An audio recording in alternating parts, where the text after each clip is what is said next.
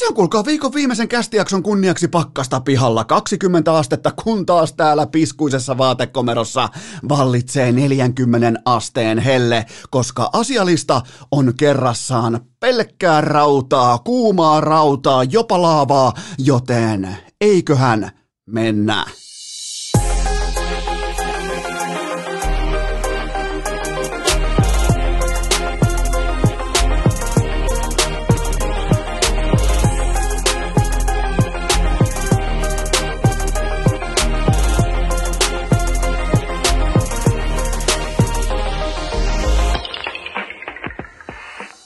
Tervetuloa te kaikki mitä rakkahimmat kummikuuntelijat vielä kertaalleen tähän viikkoon. Urheilukästi mukaan on 11. päivä helmikuuta ja Mä olin tuossa muutama vuosi sitten suurin piirtein sellaisessa ehkä puolivillaisessa pizzaustilaisuudessa nuoret ja innokkaat, ehkä vähän heikosti valmistautuneet, tällaiset niinku, voisiko sanoa datanörttikoodarit, niin oli kulkaa jonkinnäköinen softa tehtynä ja sen piti pelastaa. Koko skenemä en paljasta alaa, mä en paljasta, että ketkä oli asialla.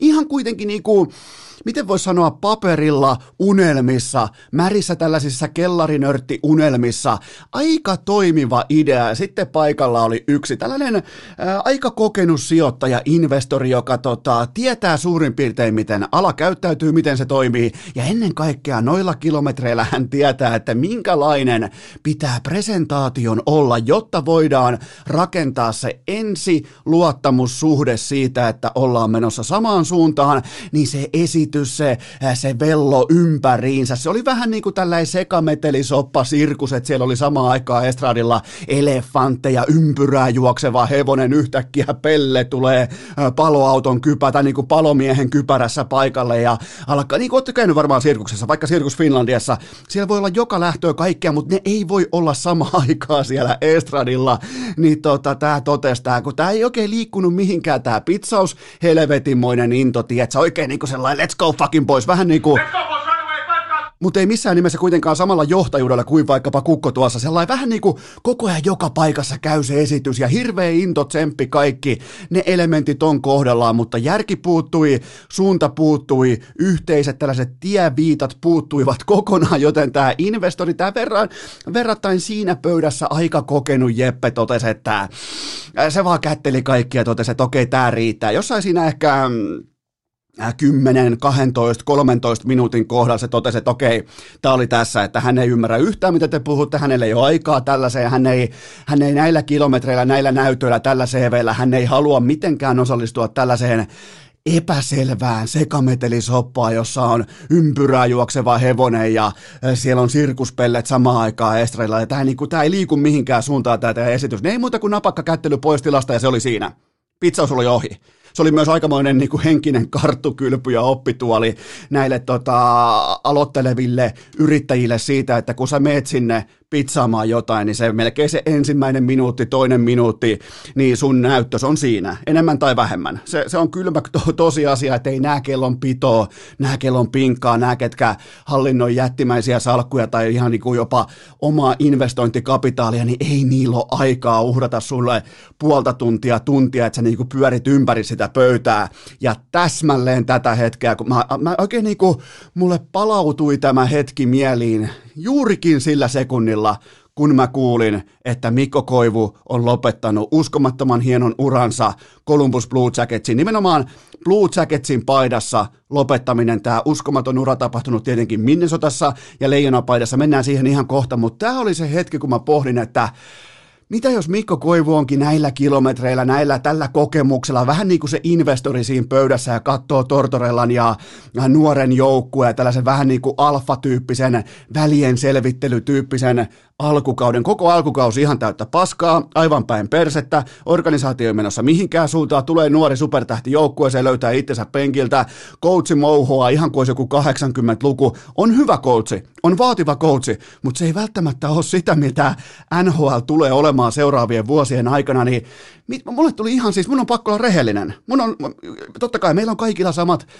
pressitiedotteet, meillä on kaikilla samat hienot lausunnot ja tarkkaan mitotetut lauserakenteet ja nää. Ne on kaikki luettu. Ne on kaikki luettu ja mä kunnioitan niitä, mutta mä en voi olla ajattelematta sitä hetkeä, milloin tämä investori poistui siitä kokoushuoneesta, kun se totesi, että okei, mä oon nähnyt riittävästi, okei, jo, ei, mä en, mä en halua olla missään tekemisissä tämän kanssa, tällaisen projektin kanssa. Ei, ei, tämä ei ole mua varten, näillä kilometreillä, näillä näytöillä, tällä CVllä, tällä kokemuspohjalla. Mä en, mä, ei, ei, ei, kiitos, ei kiitti. Mulle tuli nimenomaan täsmälleen sama reaktio, saman reaktion läpikulku mieleen. Tuossa on kuitenkin nyt louhittu tuollain jo suurin piirtein kymmenen matsia, Kolumbus ei ole menossa mihinkään suuntaan, ne ei ole ilmoittanut, niin ne ei ole kertonut jääkiekollaan meille seuraajille, meille faneille, ei siis Columbus-faneille, vaan ylipäätään jääkiekon faneille, niin missään vaiheessa kertonut meille, että mihin suuntaan toi organisaatio on menossa.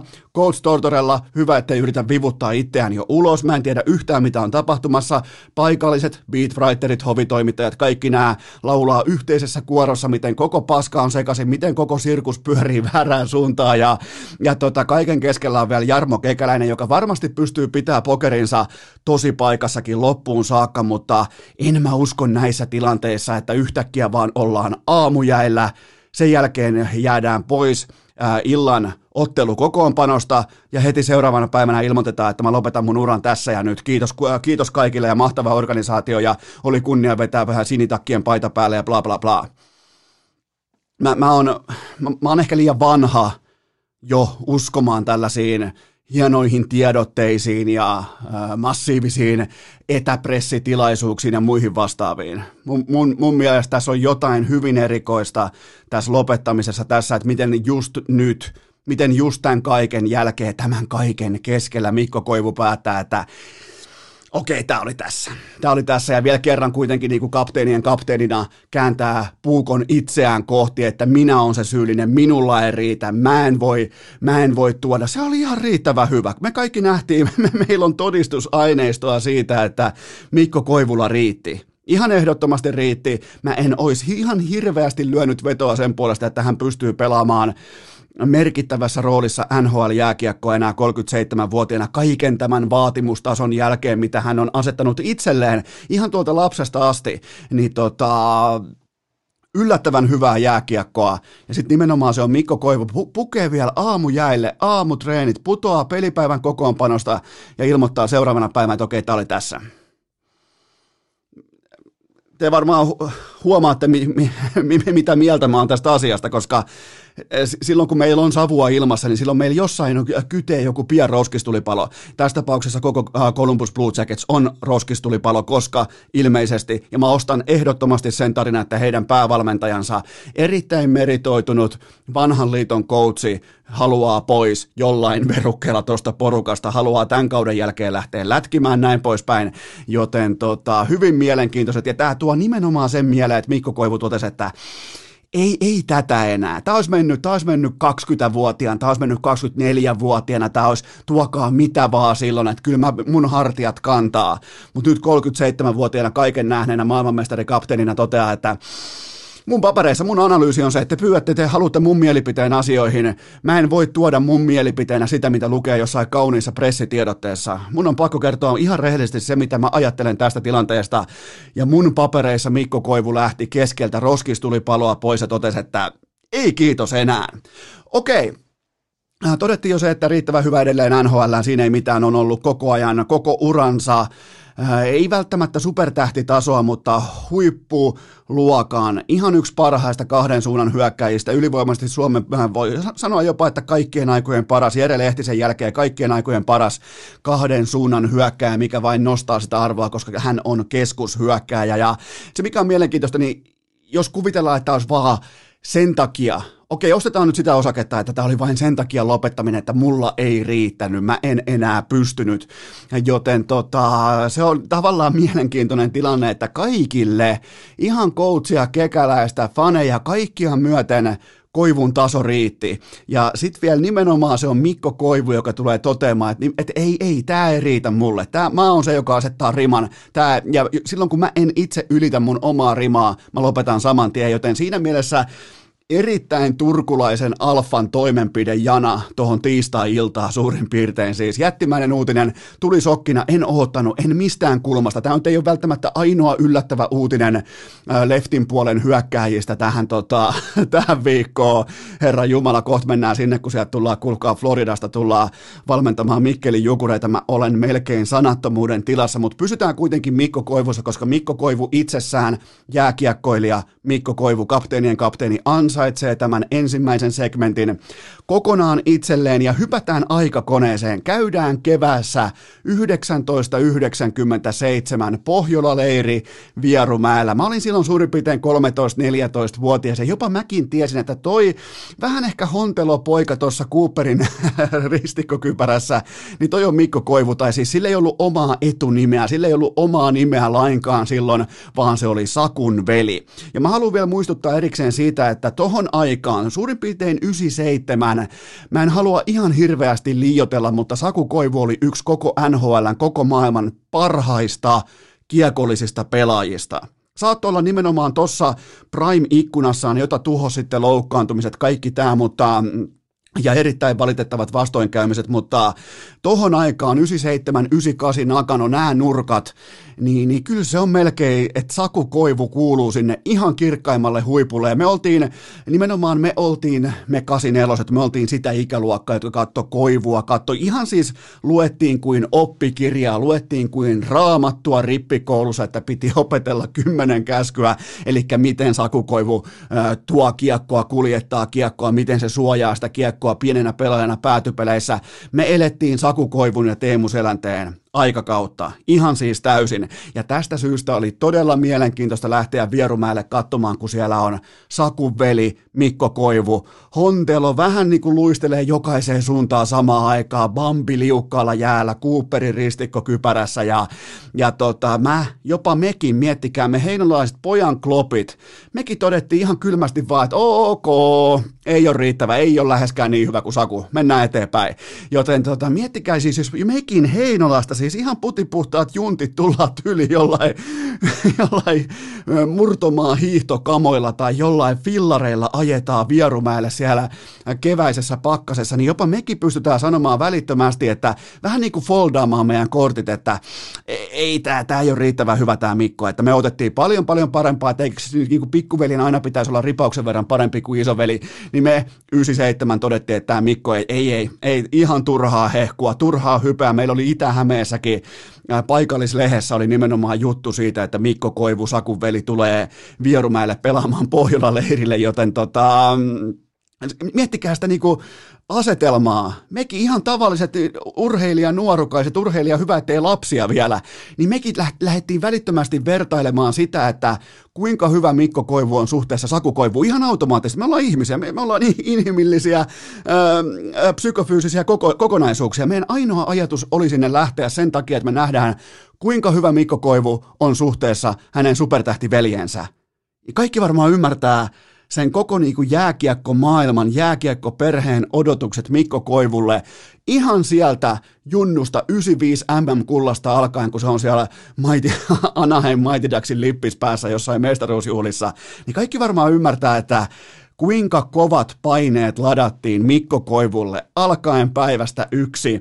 Ja mä väitän edelleen, että hänellä on jääkiekkoilijana – Mikko Koivula noista päivistä, mä en voi nyt tulla väittää teille, että mä muistaisin tasan tarkkaan, että miten hän pelasi Pohjola-leirillä länsirannikon paidassa, miten hän, mä, mä totesin, että ei, ei riitä, ei ole yhtä hyvä kuin Saku, no, no shit, mutta tota, mä silti uskallan edelleen tänäkin vuonna, 2021, Koivu on lopettanut uskomattoman uransa, mä silti pystyn tiivistämään hänen koko pakenttinsa siihen, että hän ei ollut kauhean lahjakas jääkiekkoille ja Saku, ihan uskomaton lahjakkuus, ihan siis, varmaan ihan puhtaasti Pauna Paunasta yksi varmaan lahjakkaimmista jääkiekkoilijoista koko Suomen historiassa, Mikko, oikeastaan aika keskinkertainen lahjakkuus, mutta sillä oli yksi vastaan sanomaton lahja, ja se oli kovuus. Mä en tarkoita sitä kovuutta, että löytyy kropasta, löytyy hartiasta, löytyy jaloista, löytyy kamppailuvoimaa. Totta kai sitäkin löytyy, mutta sellainen niin kuin lapsesta alkanut tietty hymyttömyys – kovuus, kylmyys, kaikkea tekemistä, voittamista kohtaa.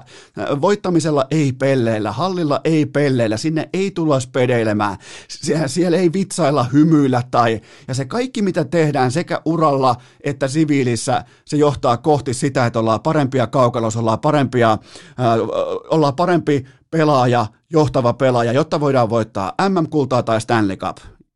Miettikää, kaikki tekeminen, ihan kaikki tekeminen, ja siellä on se jäätävä, oikein niin kuin koko Turun, koko Lounais-Suomen kokoinen Sakukoivun varjo taivaalla jatkuvasti. Mikko Koivun tiedostettavana, käsiteltävänä, kaikki tämä, ihan hirveät paineet ja silti yli tuhat ottelua NHL, 14 arvokisat leijonapaidassa, 12 mitalia, 2011 kultakapteeni, kaikki muistaa, kapteenien kapteeni, ei hymyä, ei, ei, ei mitään vitsailua, ei mitään hauskaa somettamista, ei mitään tätä, all business aina, ja asetti nuotin, miettikää ylipäätään meitä suurin piirtein mun ikäisiä sellaisia, ketkä on aikoinaan rakastunut tai ihastunut urheiluun, niin miettikää, missä pumpulissa meitä on kasvatettu. Meitä, suurin piirtein mun ikäisiä, mä just täytin tota, 37 vuotta, mä oon Koivun kanssa nyt hetken verran saman ikäinen, hän on mua vuotta vanhempi noin niin kuin ikätaulukoltaan, mutta miettikää, missä pumpulissa meitä on kasvatettu.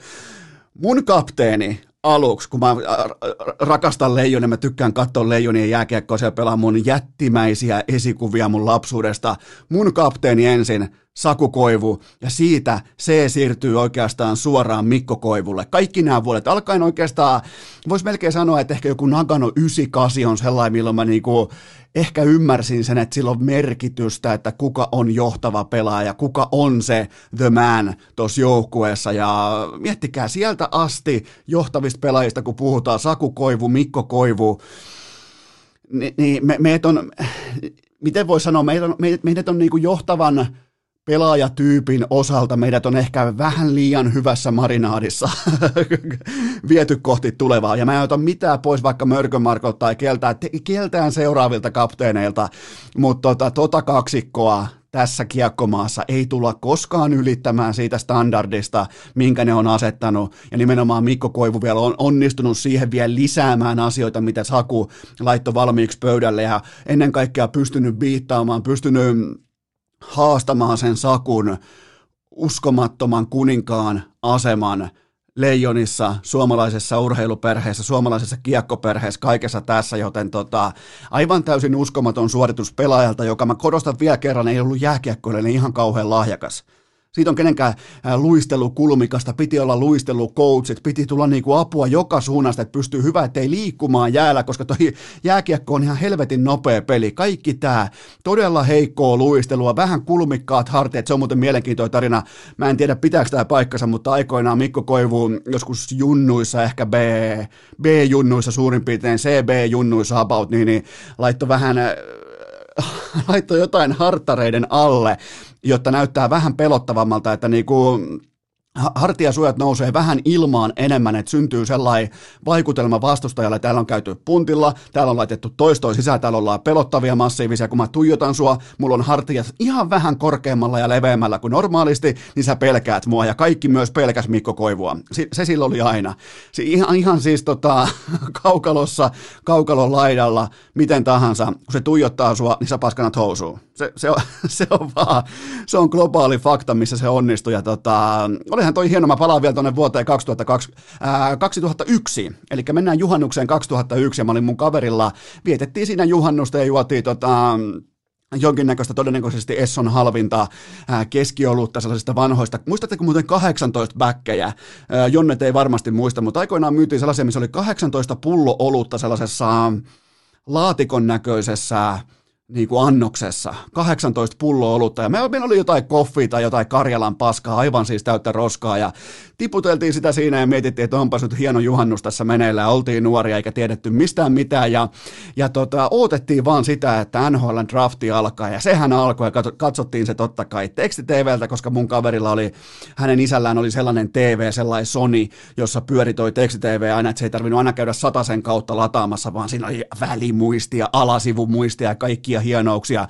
Joten kyllä se oli ihan hieno hetki, kun Ilja Kovaltsuk ykkösenä, ää, tuttu kaveri nuorten MM-kisoista, kun ne pelattiin Heinolassa ja Lahessa, ja sitten tota, siellä kuusi Mikko Koivu ennen Tuomo Ruutua, joka oli siis siellä yhdeksän, niin, niin kyllä silloin tuli mieleen se, että hei Herran Jumala, että toi Koivu, että e, jopa, jopa silloinkin ajattelin, että kun eihän se missään papereissa, missään vaiheessa kukaan ei tohon aikaa puhunut siitä, että Koivu on parempi kuin Tuomo Ruutu. Ei kukaan. Ei missään yhteydessä. Se on ihan sama kuin nykypäivänä vertailis vaikkapa tota, mikä se olisi sellainen optimaalinen vertaus kahdesta laadukkaasta pelaajasta? Joku vaikka tuli sanoa, että Ville Heinola on parempi kuin Miro Heiskanen. Niin mä todennäköisesti voisin kuvitella, että sä vastaat, että ei hetkinen, että ei, eihän näin asia ole. Mutta silloin mentiin ja silloin nähtiin, Minnesota näki jotain sellaista Mikko Koivussa, mitä välttämättä ei U18-kisoissa ollut, mitä ei välttämättä ollut, oli aika kulmikasta, vähän ehkä hapuilevaa, mutta se nimenomaan se kovuus, se vastaan sanomaton kovuus, kylmyys, tylyys. Laittakaa mulle se rintaa, mä tuijotan noin vastustajat, niin mä tuijotan niitä niin kauan, että ne paskantaa housuun yksi varmaan henkisesti vahvimmista pelaajista leijonien historiassa, suomalaisen jääkiekon historiassa ja, ja kuitenkin lopulta jääkiekkoilijana aina keskinkertainen lahjakkuus ja kilpailijana joka ikinen kerta kovinta mahdollista kastia ja on ihan selvää. Mä voin nyt jo laittaa jonkinnäköisen takuu asiakirjan pöytään siitä, että Mikko Koivu nähdään penkin takana nähdään valmennustöissä, ja mä nyt jo onnittelen heitä pelaajia, koska toi jätkä ei tule suoraan jostain Floridasta hyppää päävalmentajaksi. Toi jätkä laittaa toistot sisään, se marinoi itsensä, se valmistaa itsensä, se tekee duunia hattukourassa, jotta hän on valmis valmentamaan nuoria pelaajia. Mä haluan nyt jo onnitella niitä pelaajia, jotka joskus kenties pääsee Mikko Koivun valmennukseen, koska siellä ei leikitellä voitolla, Sinne ei mennä tekemään TikTok-videoita, sinne ei mennä perseilemään, siellä ei ole pelimatkan ää, karkkipussia mukana siinä joukkueessa. Siellä palataan siihen kovaan arkeen, miten syntyy huippupelaajia maailman kirkkaimmalle huipulle, juuri sellaisia, joka nyt tässä omassa urassaan, uskomattomassa urassa, koko mitassaan oli nimenomaan Mikko Koivu, kapteenien kapteeni. Vaivattomin tapa urheilukästin kuunteluun. Tilaa se joko Spotifysta tai iTunesista, niin saat aina uuden jakson uunituoreena puhelimeesi. Tähän välikköön nyt sitten kaikki rakkaat kummikuuntelijat äärimmäisen tarkkana, koska mulla on teille kaupallinen tiedote ja sen tarjoaa elisa.fi kautta urheilukääst. Voitte välittömästi mennä katsomaan, että mitä löytyy kästin ikiomalta alennussivulta. Aina kun siellä on jotain elisa.fi kautta urheilukääst, niin siihen kuuluu sellainen takuu, että ne on alennustuotteita. Ja tällä viikolla mä esittelen teille Philipsin Bluetooth-radio. Ja tää ei ole mikä tahansa radio, tää ei ole mikä tahansa tahansa musiikin soitto mööpeli tai radion kuuntelu mööpeli. Tämä on nimittäin todellinen klassikko. Tämä on pakko nähdä. Menkää katsomaan mun Instagramista tänään, jos vaipatkaa ylös. Nimittäin tämä on 50-luvun hengessä tehty. Tämä on just sellainen, millä voisin kuvitella herkästi, että vaikka joku Ika Lehkonen kuuntelee podcasteja, ei vanhan liiton ruskea radio, jossa on nykypäivän tekniikka ja se alennus on 70 euroa todellinen klassikko. Kun olette vaikka kotona, menette vaikka saunaa, ottakaa toi mukaan, menette vaikka, teette siivoushommia, teette ruokaa, mitä tahansa. Mukava ottaa toi irtokaiutin ikään kuin mukaan, joka onkin sitten radion näköinen. Ja sit voitte aina kuvitella, että on niinku ikan punainen kirja mukana ja blazeri päällä, ehkä jopa villapaita päällä, niin, niin pääsette siihen 50-lukulaiseen henkeen mukaan, kun Arsenal oli viimeksi hyvä. Joten tota, Philipsin Bluetooth-radio alennus 70 euroa ja sitten vielä kylkeen Harman Kardonin matkakaiutin, se on puolestaan peräti 190 euron alennuksessa. Eli kaikki tietää Harman Kardon, se on se kieli laadun puolesta. Jos jossain lukee Harman Kardon, te tiedätte, että se on laatumerkki, niin se on 190 euron alennuksessa. Ja nämä molemmat tuotteet, kuten myös kaikki alennustuotteet, kaikki kummikuuntelijoiden erillistuotteet löytyy osoitteesta elisa.fi kautta urheilukääst. Urheilukääst! Jos niitä leukoja vetää, niin niitä leukoja myös saa! Pikainen tilanneraportti täältä urheilukästin piskuisesta vaatekomerosta kertoo, että tuottaja Kope kovasta pakkasesta huolimatta tänä aamuna ei kussut omaan jalkaansa, joten kehitys näin viikkotasolla on hurmaavaa, se on huumaavaa, silti pitää pystyä laittaa toisot sisään. Ei voi kuvitella, että tämä on se standardi, ei voi kuvitella heti kun joku GameStopin osake nousee, että se on ikuisesti tätä. Nyt vaan pitää pystyä niinku käymään seuraavat 10, 20, 40, 80 reissua kusematta, kovassa pakkasessa omaan jalkaan, joten nyt on niinku groundwork, se on luotu, tähän on hyvä lähteä pinomaan, ja tästä syystä myös tuottaja Kope antaa tuolta legendaarisesta kysymysrinkastaan meille komeita, komeita, uljaita, teidän lähettämiä kysymyksiä, vinon pinon, nautitaan niistä, otetaan tähän niinku, mä nyt jo pystyn pohjustamaan, koska mä tiedän, mitä te olette kysyneet, niin sieltä tulee kaiken näköistä. Sieltä tulee sitten jokaiseen lähtöön, joten tota, ää, kiitoksia niistä. Te olette tavallaan niin kuin jättimäisessä roolissa kun lähdetään heittomerkeissä käsikirjoittamaan urheilukästiä, koska kyllä siellä inboxissa on joskus sellaisia oivalluksia, että niitä on suorastaan nautinto ja kunnia ottaa mukaan näihin jaksoihin, koska mä tykkään joskus, kun mun ja sun aivot crossaantuu sellaisella hyvin erikoisella, härskillä, oudolla, ehkä jopa niinku urheiluperversillä tavalla toisiinsa, joten tota, napataan ensimmäinen kysymys pöytään. Mikä on yhteenvetosi tulikuumasta Patrick Laine paniikkiviikosta? No nyt on sitten pussattu ja halattu ja sovittu ja bla bla bla, mutta mä en usko mitenkään. Mä oon, mä oon jälleen kerran vähän liian vanha uskomaan tällaisiin pressitiedotteisiin tai lausuntoihin tai mihinkään vastaavaan, koska lähdetään ihan arkisesta metaforasta. Teillä on varmaan joku pariskunta, joku tuttava pariskunta, joka te menette vaikka ravintolaan tai menette vaikka yhteiselle retkelle tai johonkin julkiseen tilaan. Silloin kun saatiin vielä käydä julkisissa tiloissa porukalla, porukalla, niin teiltä varmaan jokaiselta löytyy se pariskunta, joka ei pelkää riidellä julkisesti. Niin aina kun jotkut, joku vaikka sun, sun kaveri vaikka Santtu ja uh, Hannele, niin tota, jos ne vaikka riitelee julkisesti, niin silloinhan jatkokysymyksen omassa pääkopassa pitää kuulua näin, että mitähän toi on suljettujen ovien sisällä?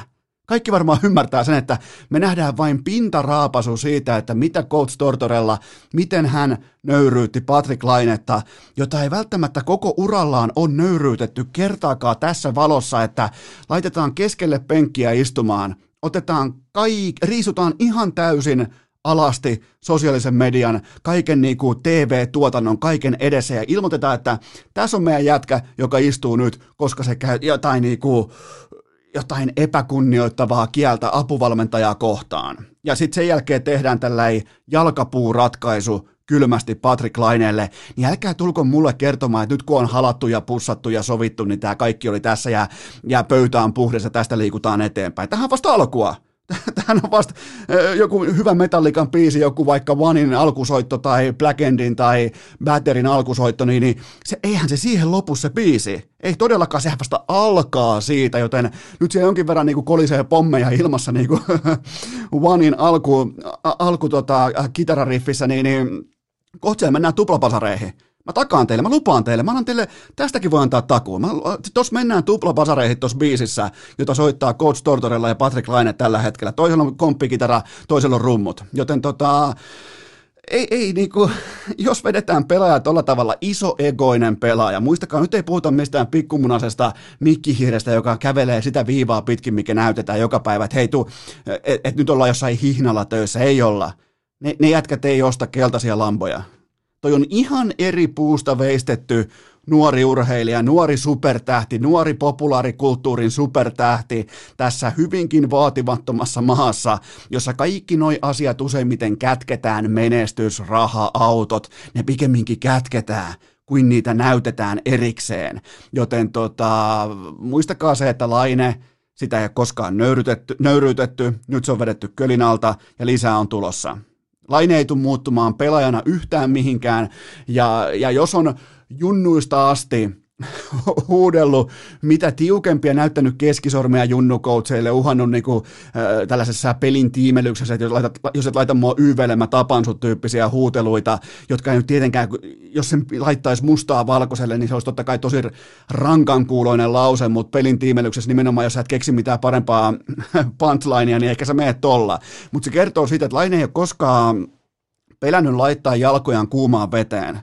Ei ikinä Sille tavallaan coachi on joukkueessa vain mahdollistava työkalu, jotta tehdään YV-maaleja, jotta te- tehdään maaleja, jotta ollaan siinä tosi kape- kapealla sektorilla maailman parhaita. Joten tota, tää, en, en, en siis en todellakaan niin kuin vedä vielä yhteen tätä saakaa tässä kohdin. Ja, ja tota, neljäs peli menossa ja Laine käyttää epäkunnioittavaa tyyliä apuvalmentajaa kohtaan. Ja, ja muistakaa aina, kun niitä riitoja on julkisesti, niin pohtikaa aina pariskuntien kohdalla, että miltä se toiminta näyttää kotona, autossa, suljettujen ovien sisällä. Mitä, mitä kieltä silloin käytetään, miten syvälle silloin mennään ää, tällaisissa verbaalipuukoissa, muissa vastaavissa jos se on julkisesti jo tota. Joten tota, en osta tästä halaamisesta ja pussaamisesta, en osta senttiäkään. Seuraava kysymys. Mitä se tarkoittaa jääkiekkokielessä, kun jokin asia jätetään pukukoppiin? No useimmiten se tarkoittaa sitä, että kukaan ei muista vuorosanojaan tai vuorosanat on liian tylyä kuultavaa joko medialle tai faneille tai ennen kaikkea yhteistyökumppaneille, joten silloin aletaan useimmiten puhumaan tästä, että hoidettiin tämä locker roomin sisäisesti ja pöytä on puhdistettu ja mennään eteenpäin ja äh, tämä on tämä sama tullaan jälleen kerran tähän arkiseen metaforaan, että miten se pöytä voi yhtäkkiä olla puhdas, jos siinä on kaatunut viinipullot ja oluet julkisesti ravintolassa, niin miten se pöytä on yhtäkkiä puhdas sitten kotona. Joten tota, tämä on tällainen, niin kuin millä paetaan mediaa hyvinkin tehokkaasti, että nämä asiat käsitellään joukkueen sisäisesti ja ne jää myös pukukoppiin. Ja useimmiten se johtuu siitä, että kukaan ei muista omia vuorosanoja tai sitä, että miten tästä asiasta piti nyt itse asiassa, miten tämä asia piti presentoida medialle. Siitä on kyse. Ja sitä hän ei koskaan voi jättää myöskään pelaajien varaan sitä vuorosana oppia, koska ne on jääkiekkoilijoita. Niiden tehtävä on pelata jääkiekkoa, ne saa miljoonia dollareita siitä, että ne pelaa jääkiekkoa. Ei niiden tehtävänä on luoda ää, niin kuin vaikka informatiivisia tiedoten narratiiveja. Ei, ei. Ja sen takia se on ihan hyvä, laadukas tyyli paeta mediaa. Seuraava kysymys. Jatkaako Laine uraansa Kolumbuksessa tämän kauden jälkeen? Lainellahan ei ole minkäännäköistä positiota vielä tavallaan tähän jakoon, että hän pelaa jo lähtökohtaisesti alakoiran korteilla suhteessa vaikkapa GM Kekäläiseen, koska se on RFA-pelaaja, rajoitettu vapaa agentti ja kaikki aloitteet ja päätökset on tietenkin GM Kekäläisellä. Mun ennuste on se, että coach Tortorella suolaa itsensä pihalle, hän ratsastaa auringonlaskuun ja Laine kun taas muutama kenties muukin supertähti vapailta markkinoilta liittyy Kolumbukseen, kun tämä raskas kulttuuri, kun tämä Mä en vieläkään väitä, että niinku heikko kulttuuri tai huonosti tuottava kulttuuri. Päinvastoin, hienoja asioita tuottanut kulttuuri, eilispäivän kulttuuri lähtee pois tuosta joukkueesta Tortorellan mukana, niin silloin toi uskaltaa toi koko organisaatio katsoa huomiseen, ja siellä on siinä huomisessa nimenomaan Patrick Laine, siellä on kumppaneita, tulossa Vinopino. Tää on niinku, ja nyt Vinopino saattaa olla aika rohkea sanavalinta, mutta siis tyyliluokkaa Barkovista alkaen sitten taas vuoden päästä. On ainakin vipua neuvotella, kun siellä ei aita yhtäkkiä heittää jengiä jalkapuuhun sen takia, että sanoo, äh, sanoo vaihtopenkillä jotain takaisin, sekin tuli hirveän myöhässä vielä, minkä takia Coach Tortorella, jos, jos nyt vaan niinku, Muistakaa aina, silloin kun uutisia skuupataan, käy, käydä pian Eno Eskon tällainen mediakoulutus läpi vielä, että aina kun uutisia skuupataan joukkueen sisältä, niin kuin vaikkapa tämä tota, internet-laatulehti The Athletic teki, ne skuuppas joukkueen sisältä, että että ei johtunut pelillisistä syistä tämä penkitys, vaan siitä syystä, että, että Laine sanoi jotakin kakkoskoutsille, niin jos tämä tulee vasta vuorokauden jälkeen itse tapahtumasta ja siinä on pidetty jo coachin pressi välissä, tämä tulee vuoroka- äh, suurin piirtein vuorokauden jälkeen, niin mitä te arvelette, että minkä takia tällaisia asioita tulee julkisuuteen, kun ne jo asiat on jätetty kertalleen pukukoppiin, niin olisiko jopa keksitty, kehitelty narratiivi sen varalle, että saadaan nimenomaan saadaan Coach Tortorella jotenkin, mä haluan, haluan siis piirtää kuvaa siitä, että haluttaisiin Coach Tortorella pois tästä jaosta, että, että, että hän ei olisi halunnut penkittää lainetta tai että Laine on edelleen hänen suosiossaan tai näin, että ei, tämä ei liittynyt peliin mitenkään. Laine on ihan paska kyllä se voi silloin penkittää.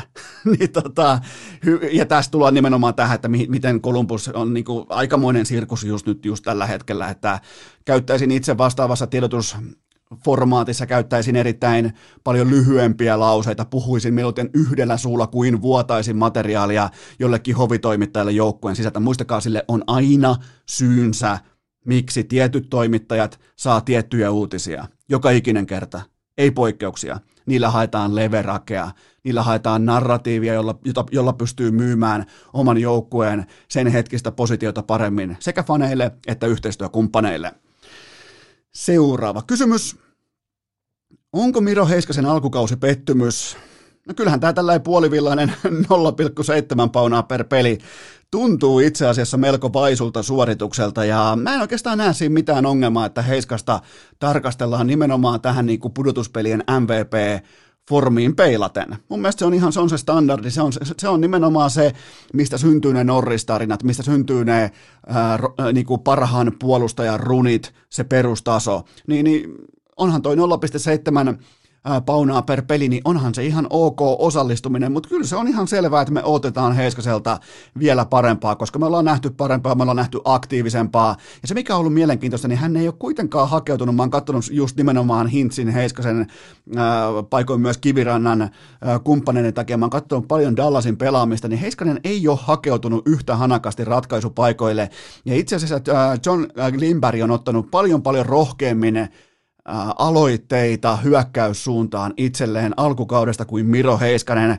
Silloin tällä hetkellä Heiskasella vain 12 laukausta ja näin poispäin, mutta kyseessä on sukupolvitalentti, joten kyllä se tuosta vielä lähtee. Ei minkään näköistä ongelmaa.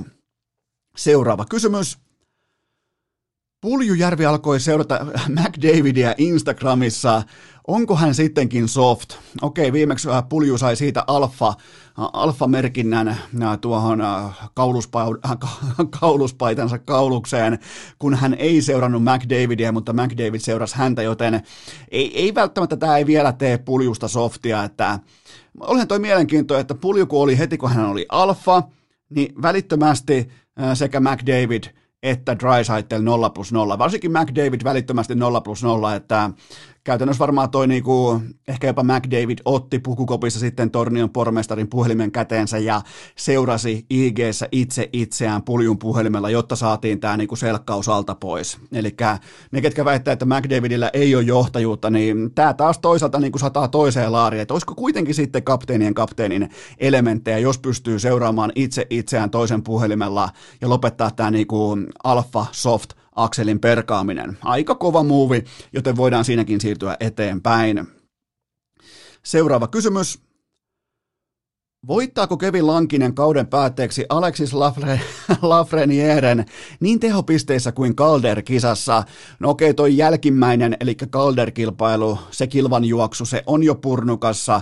Lankinen on jo tavoittamattomalla etumatkalla, koska kautta on pelattu kuitenkin tuommoinen 25 prosenttia, mutta äh, tehopistesarakkeet ovat tällä hetkellä tässä kohdin tasan, ja kummallakin on siis yksi tehopiste. Katsotaan muuten vielä Lafrenieren, tota, tota ettei tullut viime yönä tehopistettä, koska mä katsoin kyllä pelin, pelin läpi. Katsotaan, onko siellä, no on, siellä on 12 peliä ja 1 plus 0, eli siellä ollaan Lankisen kanssa edelleen samoissa tehopisteissä, ja ö, kyllähän tämä alkaa kertoa ihan kaiken tarvittavan siitä, että miten New York Rangers osaa käsitellä nuorta talenttia, eli Lafreniere viimeiset viimeiset viisi ottelua 0 plus 0 ja peliaika haitari on siellä 15, 16 ja 9 minuutin välillä.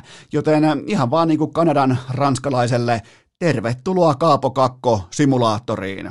Ja sitten otetaan vielä sama ranskaksi. Sim le blé, pour de äh, Kaapo Kakko simulator. Joten tota, ihan siis, tämä on, tää on surullista, tämä on, tää on heikkoa, Tämä on, e, e, nyt tässä alkaa nyt tämä venkoilu varmaan ja roolinvaihtelu ja kippokappo taas painaa jossain nelosen ja ykkösen välillä ja, ja kuten sanottua, mä oon luovuttanut Rangersin kanssa, mitä tulee nuorten pelaajien talentin kehittämiseen. Niin kauaksi aikaa mä oon luovuttanut, kunnes faktuaaliset evidenssit toteaa mulle, ihan siis vielä rauhassa kertoo mulle, että hei, nyt on syytä ajatella toisin, vielä ei ole mistään tai miltään osin se aika. Seuraava kysymys. Ron Hextall ja Brian Bur- Joo, no niin.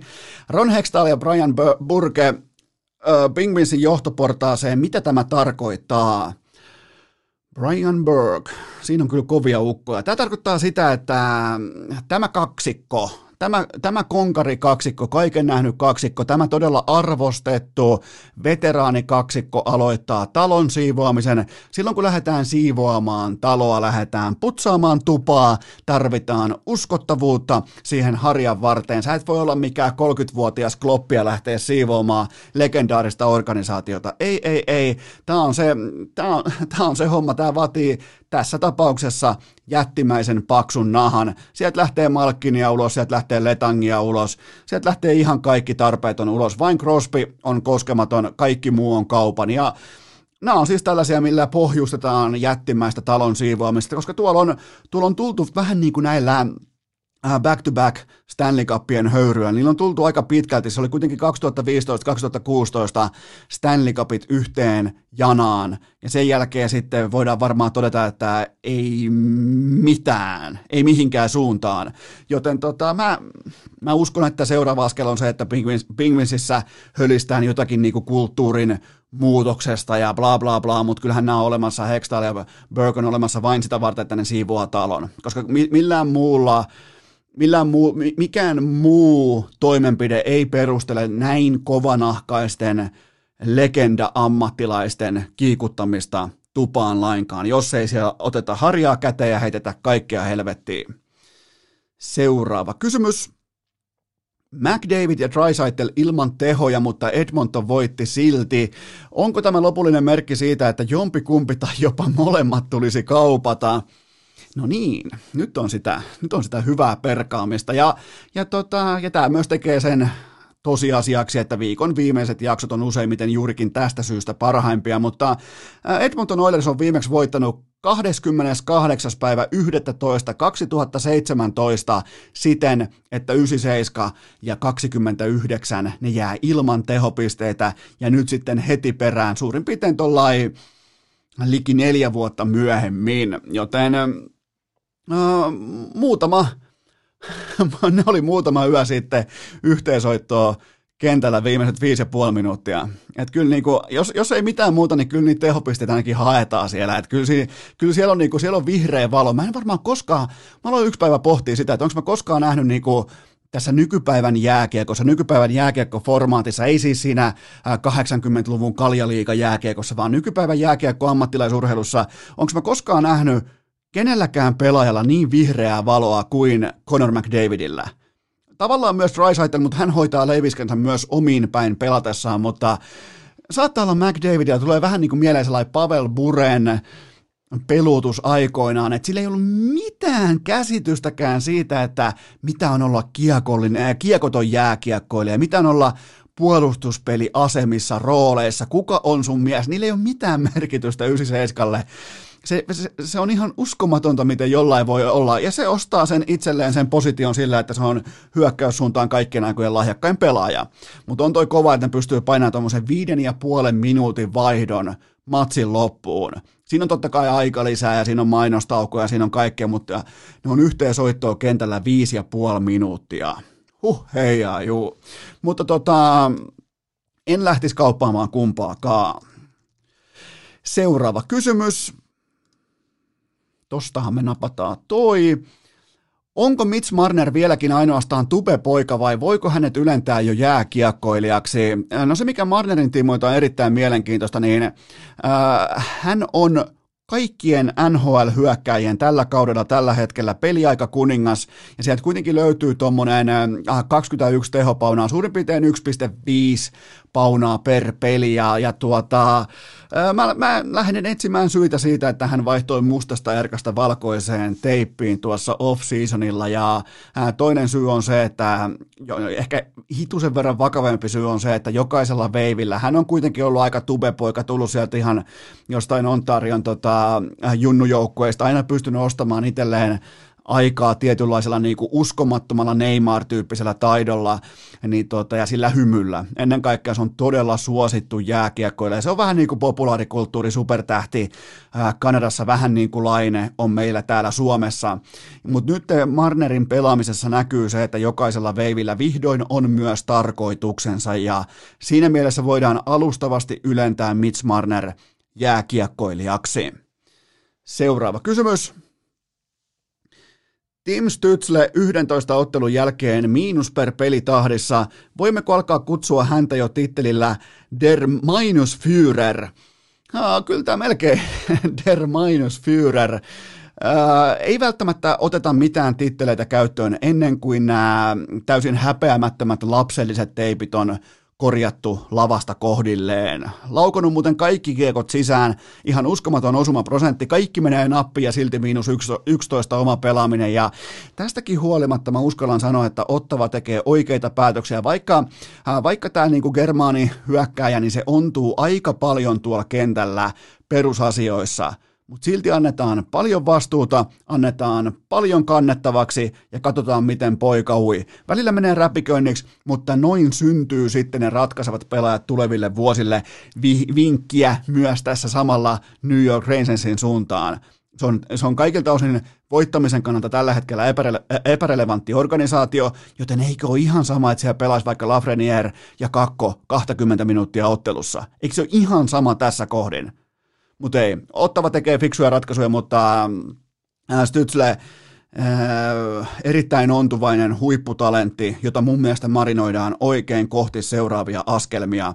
Mutta toi äh, Der Minus Führer titteli, niin sitä ei oteta käyttöön ennen kuin ne teipit on kohdallaan. Seuraava kysymys. Onko sattumaa, että David Pasternak alkoi postata kuvia lampostaan välittömästi, kun Laine joutui vilttiin? No tässähän tullaan tähän niin kuin jopa vähän näätämäisen, kliinisen tsekin äh, tällaiseen mindsettiin, että ei jätetä mitään sekä kentällä että sen ulkopuolella sattuman varaan. Joten tota, tää on low blow, tää on isku vyön alle, tää on, niinku, tää on vähän kuin naarmuttaisi toisen lampoa ja, ja tota, oli käynyt vielä laittaa se mustaa lampoa, huom, ei keltaisen lampoa, vaan mustaa lampoon oli käynyt laittamassa niinku keltaisia elementtejä mukaan Bostonin väreissä. Toi olisi muuten, toi olisi muuten pommin varma, kun noin tekisi aikoinaan vaikka Bill Belichickin joukkueessa Bostonissa Jenkkifutiksen puolella sut treidattaisi välittömästi, olit sitten kuka tahansa. Mutta tota, onhan tämä siis, tämä on, Tämä on niin kuin ihan selvä niin kuin tällainen kilpavaru. Vaikka joku Tour de France, siellä kaatuu pyöräilijä, niin eihän silloin tehdä irtiottoja.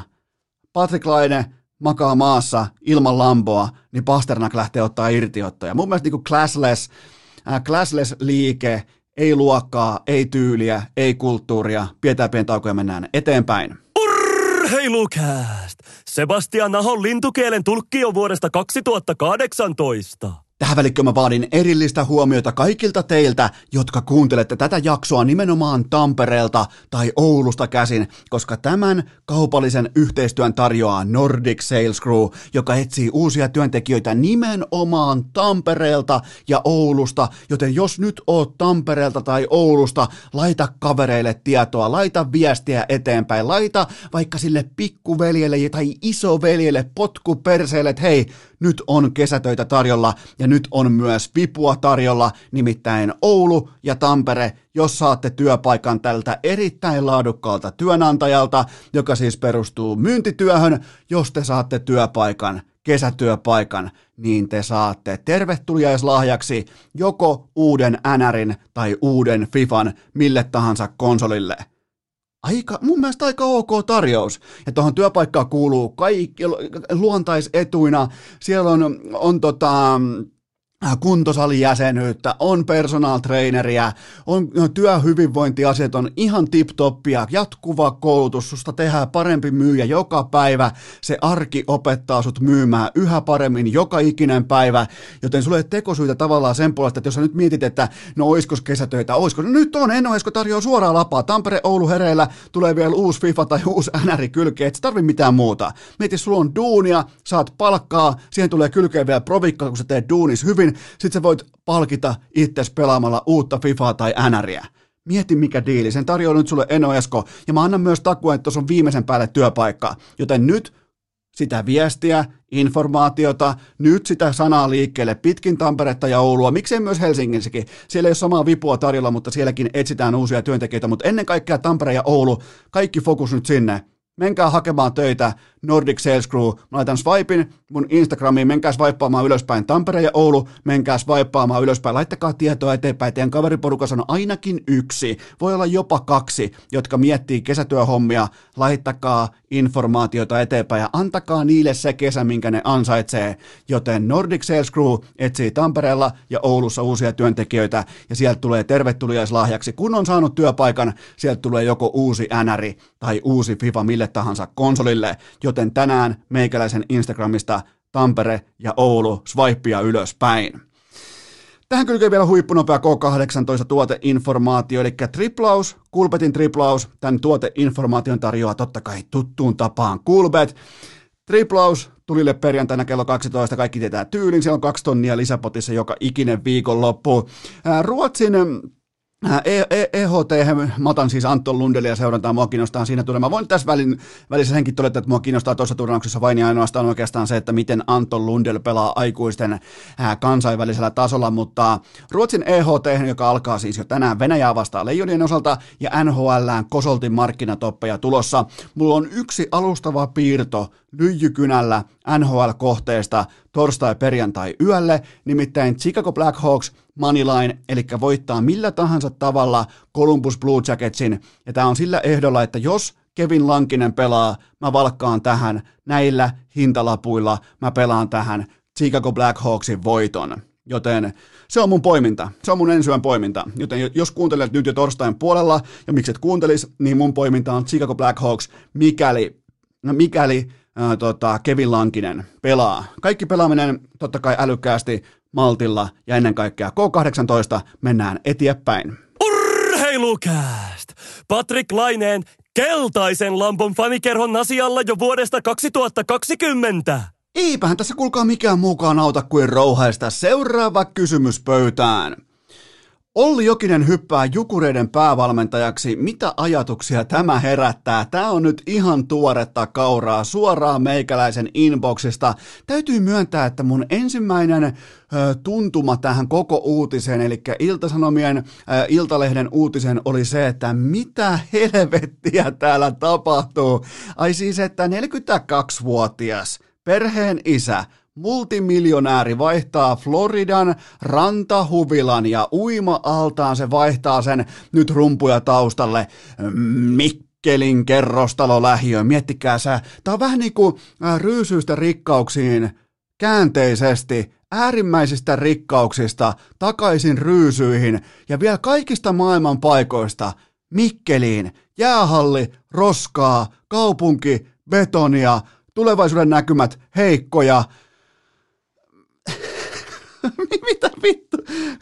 Olli Jokinen grindasi itsensä vaatimattomasta niin keskiluokkaisesta kuopiolaisperheestä raiva sittensä absoluuttisiin rikkauksiin Floridan rannikolle, on, on uima-altaat, kaikki, uskomaton huvila, 44 miljoonaa tienattua dollaria urallaan.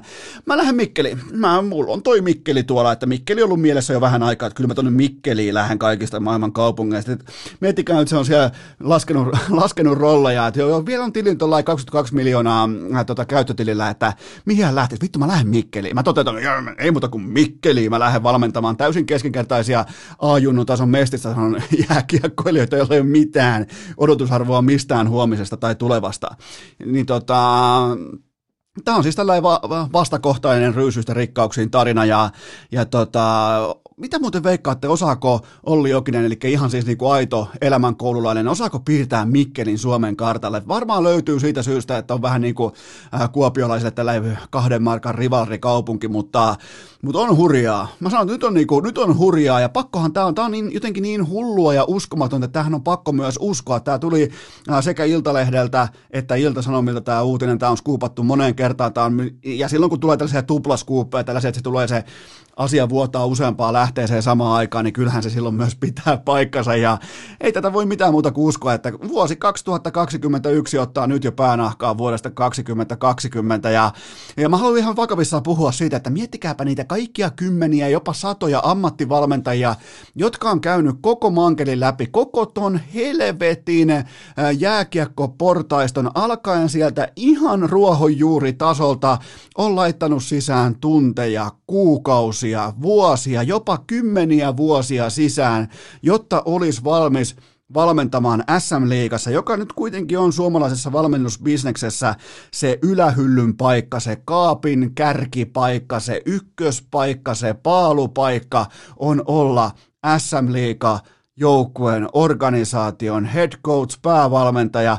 Sitten tuolta tullaan jostain random floridalaisesta jääkiekkoakatemiasta yksilövalmennustunneilta ekaa kertaa aikuisten valmentajaksi ja suoraan SM Liiga-organisaation päävalmentajaksi kulkematta lähtöruudun kautta. Ja, ja mä en siis halua, mitenkään väheksyä sitä, etteikö Olli Jokinen olisi täynnä motivaatiota tai intoa tai liekkiä, mutta onko nyt oikeasti tilanne se, että Olli Jokinen on saatavilla olevista ammattivalmentajista paras vaihtoehto, joka ei ole päivääkään valmentanut aikuisten jääkiekkoa tai ylipäätään ollut päävalmentajana millään tasolla missään jääkiekkotoiminnassa, jonka voisi leimata tai listata oikeaksi jääkiekkotoiminnaksi.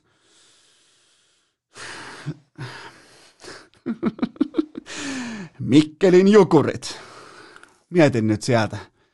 Floridassa saatana, kaikki on unelmaa, on Ferrarit tallissa ja 44 miljoonaa tilillä ja on ranta, rantahuvilaa ja ei mä lähde Mikkeliin. No, Mikkeli.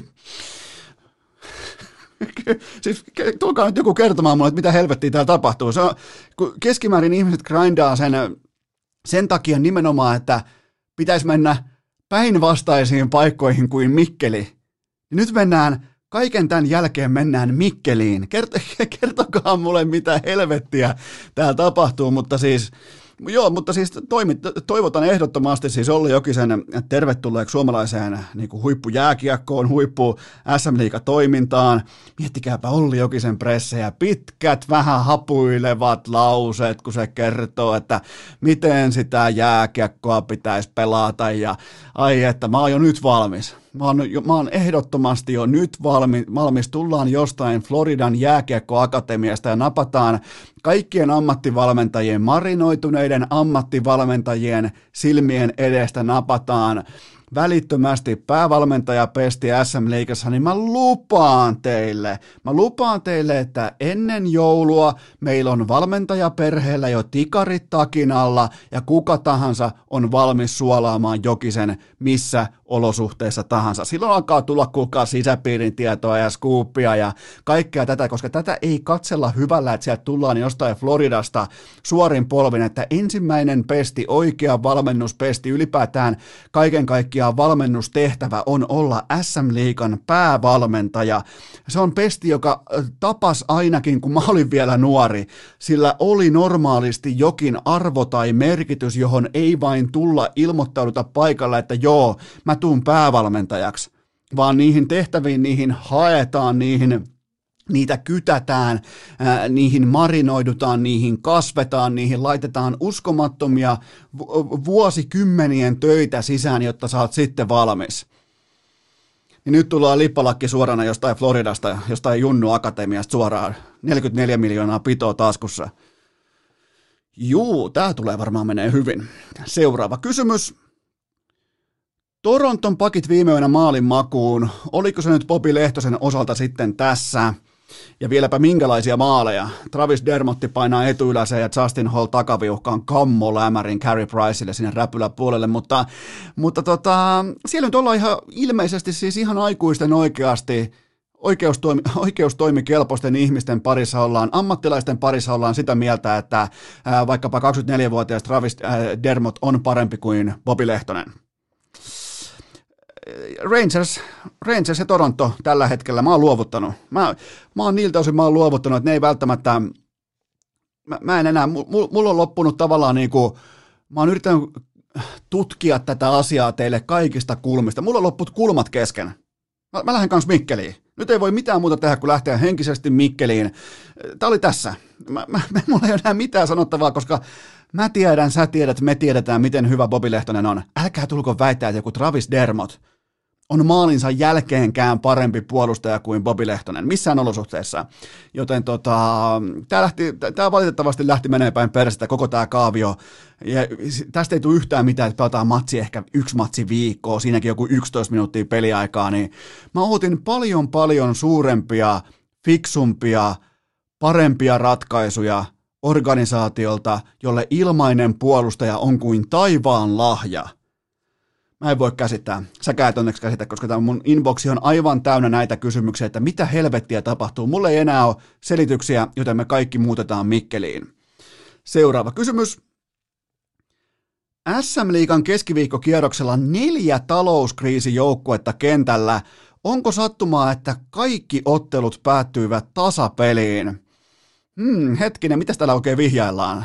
Et tota, joo, ei, ei, pesäpallo 1998 niin, niin ei ole kanssamme läsnä, vaikka nykyään se olisikin aika helpostikin jopa valitettavasti tehtävissä. Koko se, koko se kiappaus ja koko, nyt ei enää, enää pelaajat ei ajaisi busseilla ympäri Suomea ja, ja tota, laittaisi liuskaa urnaa ennen omaa peliä, että se ei, se ei välttämättä ihan toimisi enää nykypäivänä niin ja edelleen mulle, mä, mä tykkään vieläkin kysyä tämän kysymyksen, jos olette tällaisia pieniä tutkivia journalisteja joskus, niin, niin menkää joskus sitten, varsinkin kun rikos on jo moneen moneen kertaan vanhentunut, niin menkää kysymään joskus, että missä ja millä kioskilla, missä osoitteessa pelattiin pesäpallon ää, tasuririviä eniten koko Suomessa. Esittäkää toi kysymys, saatte hauskoja vastauksia. Joten tota, kyllä tuossa kieltämättä eilen mentiin aika rauhalliseen tahtiin kohti jatkoaikaa, eli kaikki neljä matsia kaikki oli jo niin kuin kolmannen erän puolessa välissä tasan, ja sen jälkeen ne vietiin kohti jatkoaikaa, eli mm, sieltä se tasuripappa rivi nyt sitten osui, mutta, mutta onhan tuo aika tiukasti esitetty, esitetty kysymys, mutta ei nä, osakeyhtiötaloutta tuolla tasolla niin ei korjata. Pesäpallon pystyisi korjaamaan tällaisella, niin kuin silloin aikoinaan korjattiinkin, niin tota, mutta ei, ei jääkiekkoa ja siitä syystä tämä, tämä kysymys ehkä livahtaakin huumorikoriin, että siellä nyt ei sinänsä pitäisi, pitäisi vitsailla, koska noi pesäpallon sopupelien haavat on edelleen auki pitkin Pohjanmaata ja näin poispäin, mutta se mikä on mielenkiintoista, niin Veikkaus lähti hehkuttamaan, että me maksettiin puoli miljoonaa näistä tasuripappariveistä, niin miettikää puoli miljoonaa.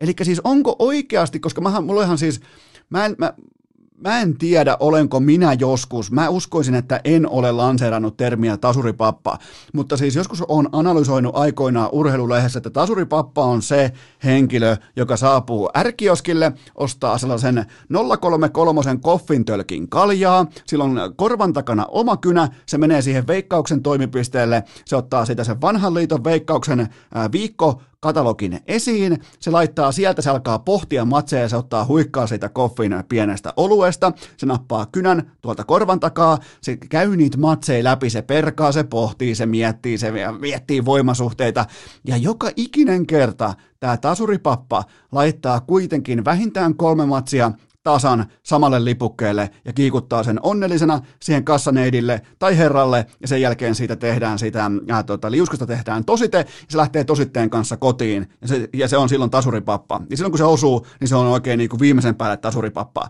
Se ei vaan nyt ihan hirveän usein osu, mutta tota, ja silloinkin kun se osuu, koska se on pelannut veikkauksessa, se jättää ihan helvetisti rahaa pöydälle. Mutta joka tapauksessa siitä tulee ainakin mun papereita. Kukahan on oikeasti keksinyt tasuripappa-termin?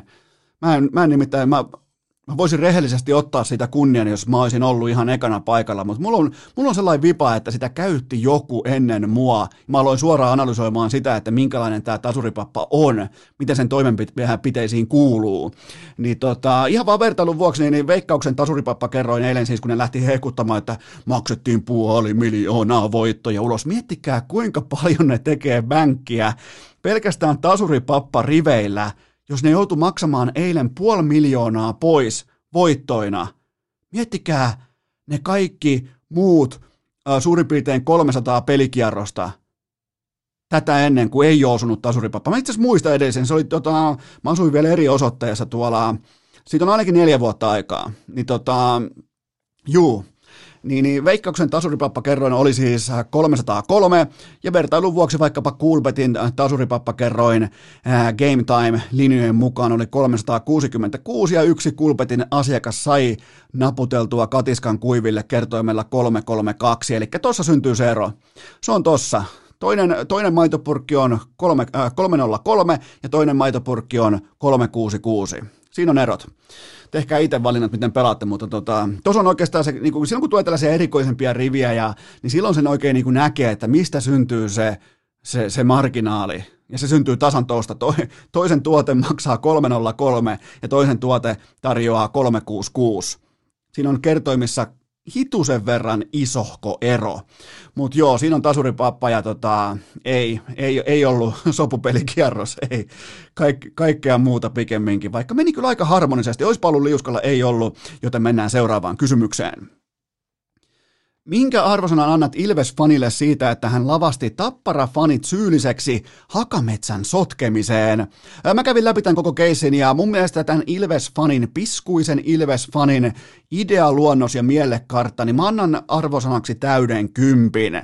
Ja tämä toteutus, se oli aika niin kuin napakka, se oli tiukka läpivienti, mutta nämä turvakamerat Hakamettästä, ne jäi ampumatta alas ennen rikosta, joten toteutus vain kuusi. Eli arvosana kuitenkin tuolla ihan ok, kasi miinus voidaan heittää tuosta ihan suoraan. Ja, ja, tota, ja se ensimmäinen läpsytin ennen sitä kuvan ottamista, niin se oli ongelma. Se oli lähtökohtaisesti. Mä luulen, mä luulen että se oli niin kuin savuava ase, se oli red flagi, nimittäin se ensimmäinen läpsytin siinä kuvassa oli ihan liian niin kuin harmonisesti aseteltu, että siinä näkyy just täydellisesti Tapparan logo ja Tapparan ää, brändit. Jos olisi ollut vähän niin kuin vaikka rypyssä tai paketissa tai jotenkin, niin välttämättä videokameratuomarit ei olisi. Miettikää, meillä on videokameratuomarit, meillä on videomateriaalia siitä, miten joku sotkee tai lavastaa hallin sotkua, mutta meillä ei ole videokamera materiaalia siitä, miten lyödään vaikka poikittaisella mailalla kaukalossa jotain niskaan tilanteen jälkeen. Miettikää, mistä kaikesta meillä on materiaalia ja mistä kaikesta meillä ei ole materiaalia. Mutta joka tapauksessa pienessä kuvassa totta kai helvetin noloa ja häpeällistä, mutta meille ulkopuoliselle erittäin hyvää suolaa ja nokittelua kahden tamperelaisen kesken. Mä, mä, oon, niinku, mä oon all for it. Mulle tämä kaikki on aina tervetullutta, joten tota, ei turha naulata ketään niinku häpeä paaluun tämän takia. Näitä tulee, mutta ihan hyvä suolausyritys, mutta toi toteutus jäi vaan sortiksi sen takia, ettei ampunut turvakameroita alas.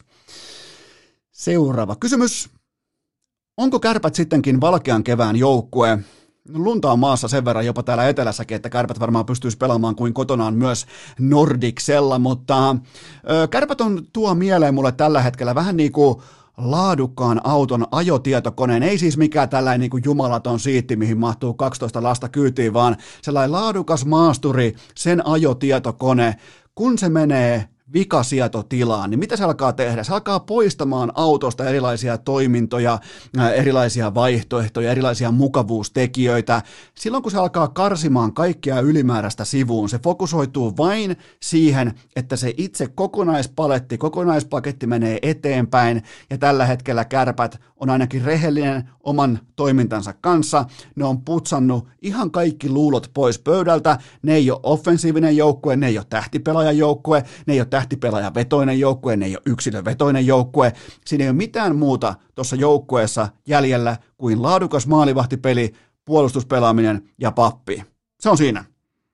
Kaikki muu on, kaikki muu on sitten näitä niinku, äh, kaistavahteja ja äh, adjustoiva ajonopeuden säädin ja mitä kaikkea noissa nykypäivän autoissa on. Jokaiseen lähtö on kaiken maailman niin kuin ovivaloja ja peileissäkin on valoja ja vilkut alkaa piippaa tai se, jos joku lähdet ohittamaan jotain toista autoa, niin antaa varoituksia näitä. Niin kaikki nämä on nyt poistettu nämä hienoudet. Kaikki ne turvavyön automaattinen kiristäjä ja auto, penkin adjustoiva ajomukavuusasennon säädin. Ne kaikki on nyt pois kärpiltä. Ne on vikasietotilassa ja siellä keskitytään vain veskariin, puolustuspelaamiseen, tai ylipäätään siellä, jos vielä, vielä tiivistäisi vähän, niin ainoa asia, mitä lukee taktiikkataululla on se, että miten me tehdään meidän veskarin illasta optimaalisen helppo. Siitä on kyse, ja Kärpät on todella rehellinen oman toimintansa kanssa, ja ne toteaa, että tuolla valmennuksella, tuolla pelitavalla ei riitä hyökkäys suunnan offensiivinen jääkiekko, joten on pakko palata piilustuspöydän äärelle, äärelle, polttaa koko maa ja pelata poltetun maan jääkiekkoa ja katsoa, mihin saakka se riittää. Tulee muuten helvetin pitkä kevät kärppäfaneille siitä syystä, että tota on ihan helvetin raskas katsoa. Että tota, mutta joo, siinä tilanteessa ollaan tällä hetkellä Oulussa. Seuraava kysymys. Harvinaisempi kysymys nimistä. Mikäli Iivo on hiihtokuningas ja Niilo on prinssi, niin alkaako tässä jopa olla Eskollakin sauma huipulle? Kyllä se alkaa itse siltä vaikuttaa, että mitä juntimpi sodanaikainen etunimi, sitä todennäköisemmin MM-kultaa. Eli Niilo Moilanen kotiladultaan junnujen MM-kultaa perinteisen sprintissä. Hieno, mahtava suoritus ja sai todella hyvän hypeaallon heti siihen kisojen kärkeen. Ja, ja tota, nyt sitten ladulle vaan kaikki taunot, oivat, sulot, ensiot, väinöt, hilmat, tyynet, aunet.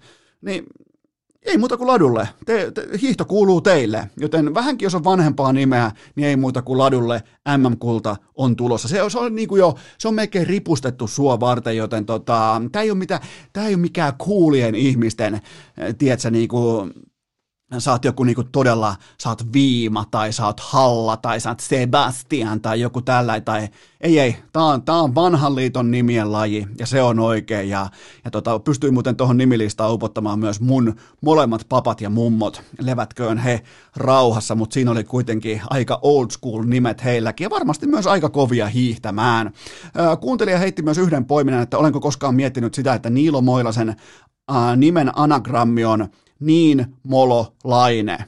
Ää, täytyy myöntää, että en ollut koskaan pohtinut, mutta nyt en voi olla pohtimatta. Niin molo laine. Siinä oli myös hiihtokatsaus. Mä oon jo ihan, mä oon jo ihan siis täysin valmis MM-kisoihin. Mä oon nimenomaan aikuisten MM-kisoihin Iivo, kuninkuusmatka, pommi, mä takaan, pommin varma kulta. Seuraava kysymys. Jari Litmanen täyttää viikon kuluttua 50 vuotta. Mikä on suosikki muistosi kuninkaasta? Varmaan ehkä urheilijana se koko uskomaton 90-luku, kun pikku Eskolle tuli sellainen tunne, että, että meidän Jari, miettikää meidän suomalaisten mypa, reipas, meidän Jari Litmanen – on maailman paras tässä lajissa, mitä mäkin pelaan, mikä on suosittu meillä kaveripiirissä. Se laji on suosittu tota, muuallakin Suomessa, se laji on suosittu muuallakin maailmassa, näin kertoo Etelä-Suomen Sanomat ja Itähäme, joten tota, se toisen tunteen, että jumalauta, toi on koko maailman paras jalkapalloilija, mutta silti mä valitsen suosikki tavallaan niin kuin muiston kuninkaasta näiden ensimmäisten 50 vuoden osalta on se, että minkälainen, mä oon päässyt juttelemaan, mä oon ollut, mä oon ollut niin, kuin niin etuoikeutetussa ja hienossa tilanteessa, mä oon päässyt muutaman kerran jakamaan, jakamaan niin kuin pöydän tai huoneen tai keskustelutilan Jari Litmasen kanssa, niin sellainen pikkupoikamaisen palava intohimo urheilua ja urheilutietoa ja koko lajikirjoa ja ymmärrystä kohtaan. Se on, se on siis Litissä ihan jotain uskomatonta. Kaikki lajit, laji kuin laji, Ihan siis laidasta laitaan nippelitietoa, tilastoja, sopimusstruktuureja, kaikkea tätä. Kaikki lähtee, joten mä toivon todella, että Litmanen joskus vähän niin kuin tulee ulos sieltä jalkapalloanalyytikon kuoresta ja avaa sanaista arkkua vaikka jääkiekosta tai koripallosta tai vaikkapa yleisurheilusta. Siellä on siis siellä on todella kuranttia informaatiota, tietoa, nimenomaan siitä, että minkä takia nämä lajit toimii niin kuin ne toimii. Toi on erittäin älykäs kaveri, mutta ehkä vähän jopa harmittavasti se näin fanin kannalta se fokusoituu vain siihen, että silloin kun ollaan nimenomaan Ylellä, puhutaan vain jalkapallosta ja muuten ei puhuta yhtään mistään. Joten tota, todellinen urheiluihminen, siis todella kävelevä tietopankki, mitä tulee urheiluun, jääkiekkoon, jalkapalloon, mihin tahansa, mihin tahansa – ihan uskomaton urheilukeskustelija Jari Litmanen, joten se tulee päällimmäisenä mieleen tota, tästä kenties kaikkien aikojen legendoistamme. Seuraava kysymys. UFC 258 viikonloppuna, mitä odotuksia? No titteliottelussa Kamaru Usman grindaa vastaan sanomattoman voiton, kuivan voiton, ehkä vähän epäviihteellisen voiton, mutta Gilbert Burns ansaitsee kuitenkin olla samassa kehässä, mutta Nigerian painajainen on jotakin, mitä nyt just ei vaan voi ohittaa se on kyllä aika mykistävä tapa otella, että se niinku vaan vähän niin kuin Habib Nurmagomedov, että sä vaan niinku viet vastustajalta sen otteluhalun, siinä suurin piirtein erien kolme ja neljä välissä ja viimeinen erä on sitten kosmetiikka, joten tämä menee mulla sunnuntaina aamukahvin oheen. Laitan Viaplayn auki ja siihen tota, otan tarkasteluun, mutta muuten tämä, vaikka tämä on numerokortti, niin sinänsä ei herätä mitään suurta hännän vipinää. Seuraava kysymys. Ystäväni väittää, että Ronald Injo on parempi kuin Messi tai Ronaldo. Mitä tästä pitäisi ajatella? No tämä tarkoittaa lähtökohtaisesti sitä, että sun ystävä on hyvin todennäköisesti taiteilija, tai siis niin lukee ainakin verokortissa, varmaan, varmaan tekee jotain trendikkäitä asioita, ihan siis voisin kuvitella, että melko varmasti myös joku vaivaton soitin, ehkä jopa basso löytyy siitä käsistä, ja tämä on siis, tämä on sivistymättömyyttä, tämä on tällaista pikkupoikamaista romantiikkaa jostain urheilukanavan ää, tällaisista niin kuin ensirakastumisista Ronaldinho, ja mä ymmärrän sen täysin. Tämä on ihan sama kuin jotkut trendikkäät ihmiset käytti viikon Tidalia Spotifyn sijasta ja huus pitkin saatana internettejä ja somea ja Facebookia, että kuinka ti- di- Tidali on se oikea valinta. Menkää näyttäkää mulle nykyään, missä Tidali on.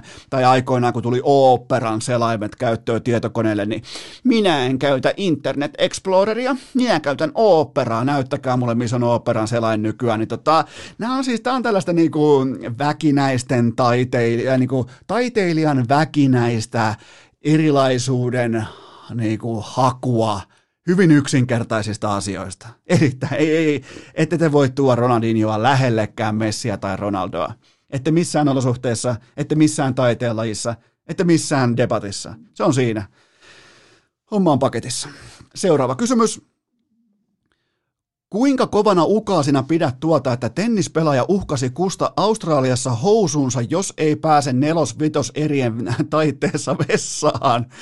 Joo, siinä sitten juu, kyllä. Eli Denis Sapovalov uhkasi, että jos ei tämä nyt niin tämä homma ala toimimaan, että mennään kohti vitoserää, niin mä kusen housuun. Ja tämä tavallaan niin kuin tuo mieleen totta kai kummelisketsin, jossa uhkailija Pentti oli ihan vaatteidensa kanssa alasti ja se koko ajan nosti panoksia, niin tämäkin ensin niin kuin uhkasi, että se kusee housuun, sen jälkeen uhkasi, että sakaa kusee penkillä siihen pulloonsa ja, ja tota, mä, mä kuitenkin olen valmis heittämään tästä kaikesta huolimatta. Mä oon valmis heittämään punaisen lipun ää, tonne, tota, onko se Rod Laver areenalle vai mikä ikinä se onkaan siellä keskellä kenguruita, niin mä heitän punaisen lipun areenalle, koska kenelläkään ei voi olla 32 asteen helteessä kusihätä noin kolmen, reilun kolmen tunnin tenniksen jälkeen. Ei kenelläkään.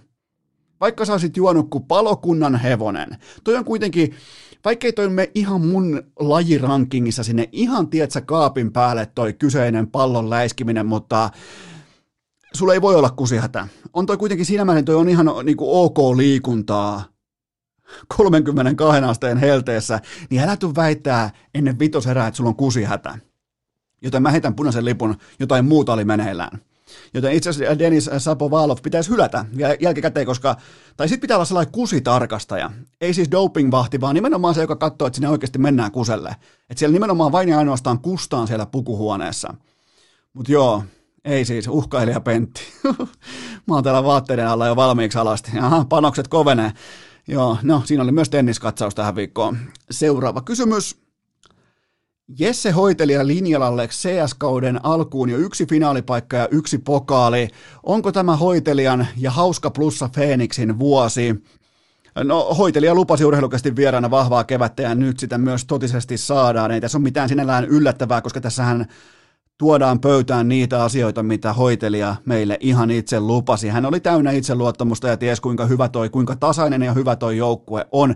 Ja tavallaan tuossa tulee jopa vähän mieleen sellainen, jos sallitte tällaisen niin kuin aika karskinkin vertauksen, niin tulee mieleen Astralis niiltä osin, että tuossa ei niinku, ei ole sellaista supertähtipelaajaa, ei ole sellaista, joka kantaa frägeillään joukkueen vaikka avikassa luvattuun maahan, mitään tällaista aika tasaista, laadukasta tekemistä.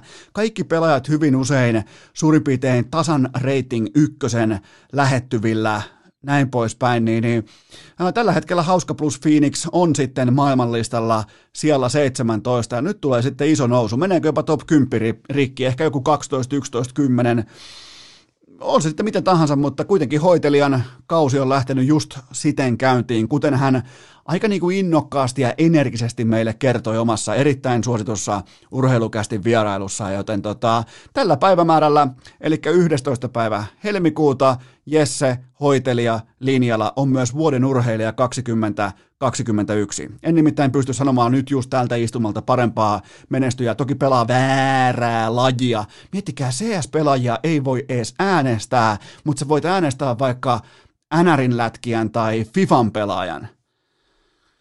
Kyllä mä vittu sanon taas. Mutta joo, urheilukästin kirjanpidossa Jesse Linjala, vuoden urheilija tähän saakka. Se oli siinä. Se oli sellainen jakso. Se oli kiva jakso. Jotenkin niin kuin, oli hienoa tehdä. Mahtava asialista ja nyt lähdetään Mikkeliin. Kaikki ottaa sukset mukaan, fisserit mukaan. E-, etenkin jos jollain on vähänkään omaa rahaa. Mulla ei ole, mä en pysty puhumaan, niin kuin, mutta jos kellä on Eelis Pärssinen kumppanit, joukit, jos teillä on pitoa, muutetaan kaikki Mikkeliin. Nyt lähtee kaikki Mikkeliin. Kaikki, kello on kellon kapitaalia yli kuusinumeroinen summa muuttaa nyt just tältä istumalta Mikkeliin. Lähdetään kaikki Mikkeliin. Se on, se on trendi. Mikkeli on uusi Florida, joten me tehdään nyt sellainen juttu, että tulee mahtavat päivät eteen, pelkkää pakkasta, pelkkää aurinkoa, oot sitten Helsingissä, Äkäslompolossa tai Vaalassa tai missä tahansa Mikkelissä, nautitaan näistä keleistä ja tehdään sellainen juttu, että sunnuntaina jatkuu.